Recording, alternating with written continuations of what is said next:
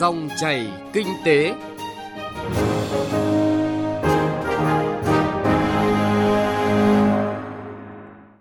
Quý vị và các bạn đang nghe Dòng chảy kinh tế trên kênh Thời sự vê o vê một của Đài Tiếng nói Việt Nam. Chương trình hôm nay có những nội dung sau đây. Tín dụng sáu tháng đầu năm tăng trưởng mạnh cùng sự phục hồi của nền kinh tế. Xuất siêu trong nhiều thách thức. Phải làm tốt hơn nữa công tác đảm bảo an toàn thực phẩm từ sản xuất đến kinh doanh, tiêu dùng.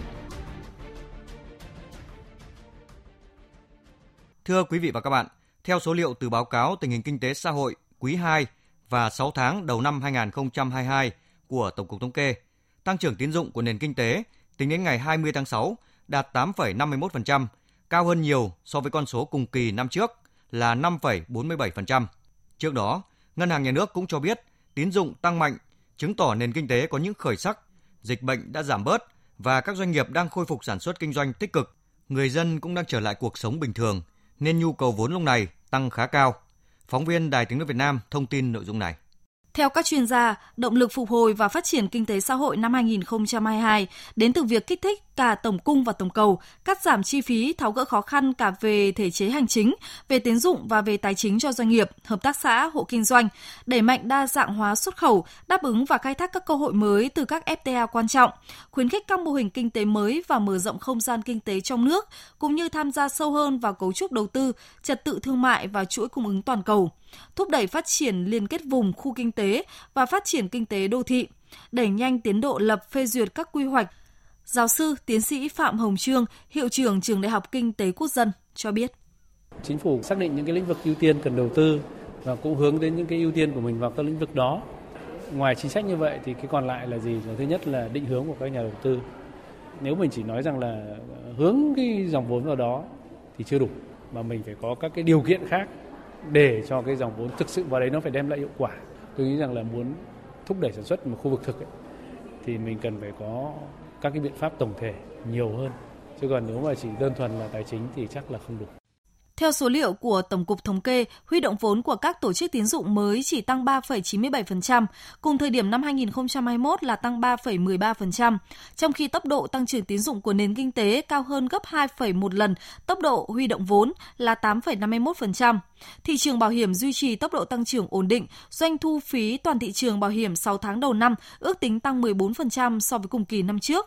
Phó Thống đốc Ngân hàng Nhà nước Đào Minh Tú nhận định dòng vốn tiếp tục được lưu chuyển tích cực, vòng quay đồng tiền nhanh hơn so với lúc trước khi có dịch bệnh. Việc tăng trưởng tín dụng của ngành ngân hàng là tích cực, điều đó cho thấy sự khôi phục nền kinh tế, trong đó có đóng góp của tín dụng hỗ trợ tăng trưởng. Phó Thống đốc Ngân hàng Nhà nước Đào Minh Tú cho biết. Thì năm hai không hai hai hôm nay chúng tôi cũng sẽ tiếp tục điều hành chính sách tiền tệ theo hướng linh hoạt, tạo điều kiện một cách tối đa cho việc hỗ trợ doanh nghiệp, hỗ trợ thanh khoản cho nền kinh tế. Trong cái điều hành chính sách tiền tệ cũng như hoạt động ngân hàng của chúng tôi cũng sẽ bám sát vào cái chương trình phục hồi kinh tế và phát triển kinh tế của chính phủ. Trên cơ sở đó thì sẽ tiếp tục đảm bảo cái mục tiêu là kiểm soát lạm phát, ổn định vĩ mô cũng như đảm bảo giá trị đồng tiền, đảm bảo ổn định tỷ giá.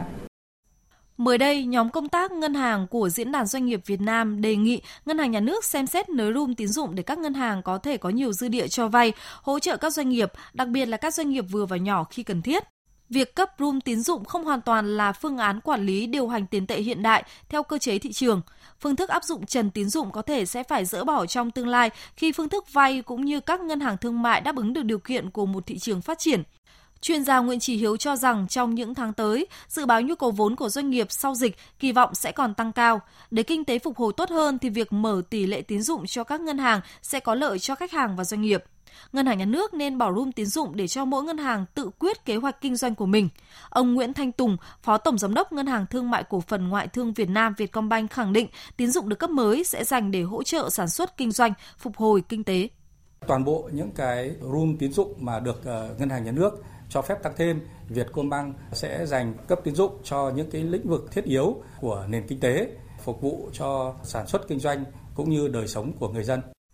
Động lực tăng trưởng kinh tế năm hai nghìn không trăm hai mươi hai còn tiếp tục gia tăng từ sự thúc đẩy các quá trình tự động hóa và số hóa, tăng cường ứng dụng công nghệ trong nhiều lĩnh vực kinh tế và quản lý nhà nước đối với xã hội. Động lực còn được bổ sung từ thực tiễn triển khai nghị quyết của Quốc hội về chính sách tài khóa tiền tệ để hỗ trợ chương trình phục hồi và phát triển kinh tế xã hội, với tổng quy mô gói hỗ trợ là ba trăm bốn mươi bảy nghìn tỷ đồng và quyết tâm đẩy mạnh giải ngân vốn đầu tư công gắn với chống tham nhũng, sử dụng các nguồn lực hiệu quả, kiểm soát an toàn nợ công, kiểm soát lạm phát và nợ xấu, nới lỏng chính sách tiền tệ.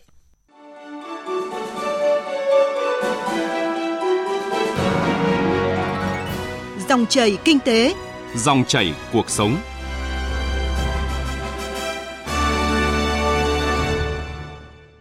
Thưa quý vị và các bạn, lạm phát cao hơn ở hầu hết các quốc gia và dự kiến sẽ còn kéo dài, làm giảm tiêu dùng các mặt hàng không thiết yếu.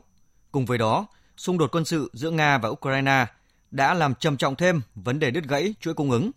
Giá cả đầu vào nhiều mặt hàng tiếp tục tăng, nhất là xăng dầu, phân bón, hóa chất, vân vân. Ảnh hưởng không nhỏ tới hoạt động xuất nhập khẩu hàng hóa. Trong bối cảnh đó, kim ngạch xuất khẩu sáu tháng đầu năm vẫn đạt tăng trưởng cao với mức tăng là mười bảy phẩy ba phần trăm và tiếp tục cân bằng được cán cân thương mại có xuất siêu. Bài viết "Xuất siêu trong nhiều thách thức" của phóng viên Nguyên Long đề cập nội dung này. Nếu tính từ đầu năm đến hết ngày mười lăm tháng sáu, cán cân thương mại hàng hóa thâm hụt gần một phẩy ba tỷ đô la Mỹ, thì đến hết tháng sáu đã ghi nhận con số xuất siêu nhẹ ở mức bảy trăm mười triệu đô la Mỹ trong sáu tháng đầu năm. Cụ thể, kim ngạch xuất khẩu hàng hóa sáu tháng đầu năm đạt gần một trăm tám mươi sáu tỷ đô la, tăng mười bảy phẩy ba phần trăm so với cùng kỳ năm ngoái. Có được kết quả này là nhờ vào sự gia tăng xuất khẩu mạnh mẽ của hầu hết các ngành hàng, lĩnh vực thế mạnh của Việt Nam. Trong đó, nhóm hàng công nghiệp chế biến chiếm tỷ trọng tám mươi lăm phẩy bảy phần trăm tổng kim ngạch xuất khẩu. Ông Trần Thanh Hải, Phó Cục trưởng Cục Xuất nhập khẩu Bộ Công Thương cho biết, việc tăng giá các mặt hàng nhiên liệu như dầu thô, than đá cũng góp phần tăng giá trị kim ngạch xuất khẩu sáu tháng đầu năm nay. Chúng ta cũng thấy Việt Nam là một nước vừa xuất khẩu và vừa nhập khẩu nhiên liệu. Thế thì với cái căng thẳng trong cái thời gian vừa qua, đặc biệt là cái xung đột giữa Nga và Ukraine thì nó cũng góp phần đẩy cái mặt bằng giá nhiên liệu ở trên thế giới lên. Một mặt thì chúng ta phải nhập khẩu xăng dầu và cái điều đó nó cũng ảnh hưởng đến giá trị nhập khẩu đối với cái nhóm mặt hàng này.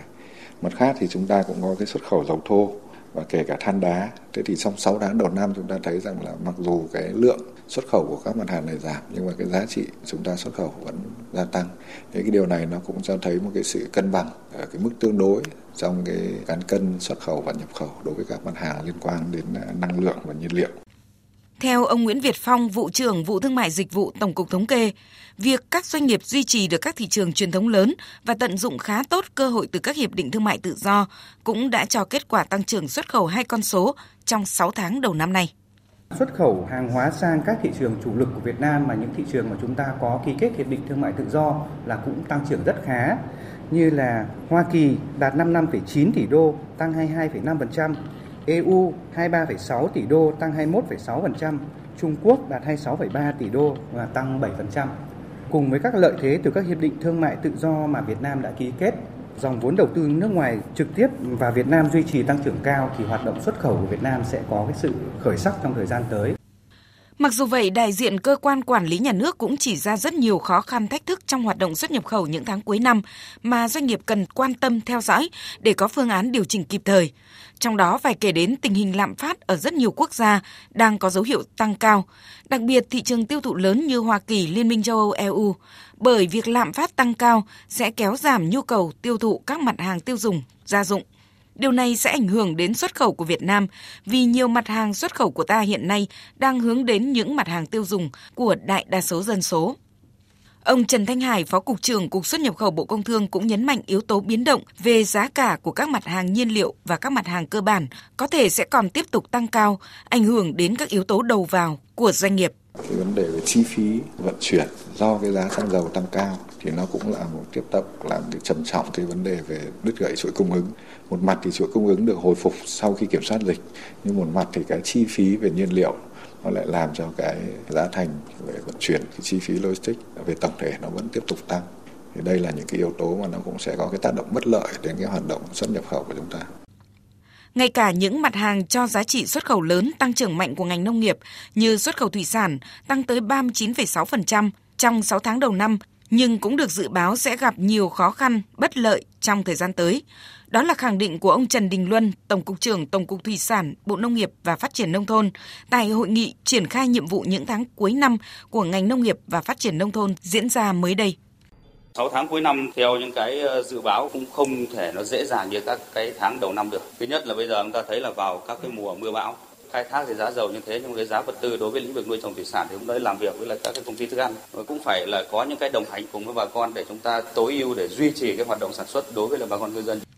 Giá cả nguyên nhiên vật liệu đầu vào tăng cao, nguy cơ nhập khẩu lạm phát vào Việt Nam đã được nhiều chuyên gia cảnh báo cần có những biện pháp kịp thời để hỗ trợ doanh nghiệp và thị trường. Việc kéo giảm chi phí sản xuất và lưu thông, trong đó giảm chi phí trong hoạt động logistics là vấn đề đặt ra trong cả ngắn và dài hạn.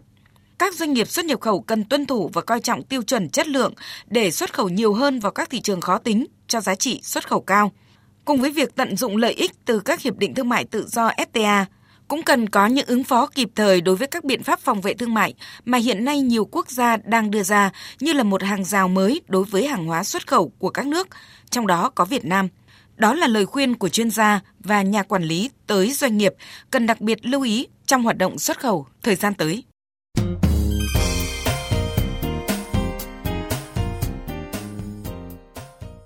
Thưa quý vị và các bạn, một thông tin đáng chú ý tại hội thảo nâng cao vai trò trách nhiệm của doanh nghiệp sản xuất kinh doanh thực phẩm trong tình hình mới do Bộ Công Thương tổ chức là công tác đảm bảo an toàn thực phẩm đã tạo được sự chuyển biến rõ rệt, đạt được thành tích quan trọng trên các lĩnh vực, song vẫn còn không ít bất cập.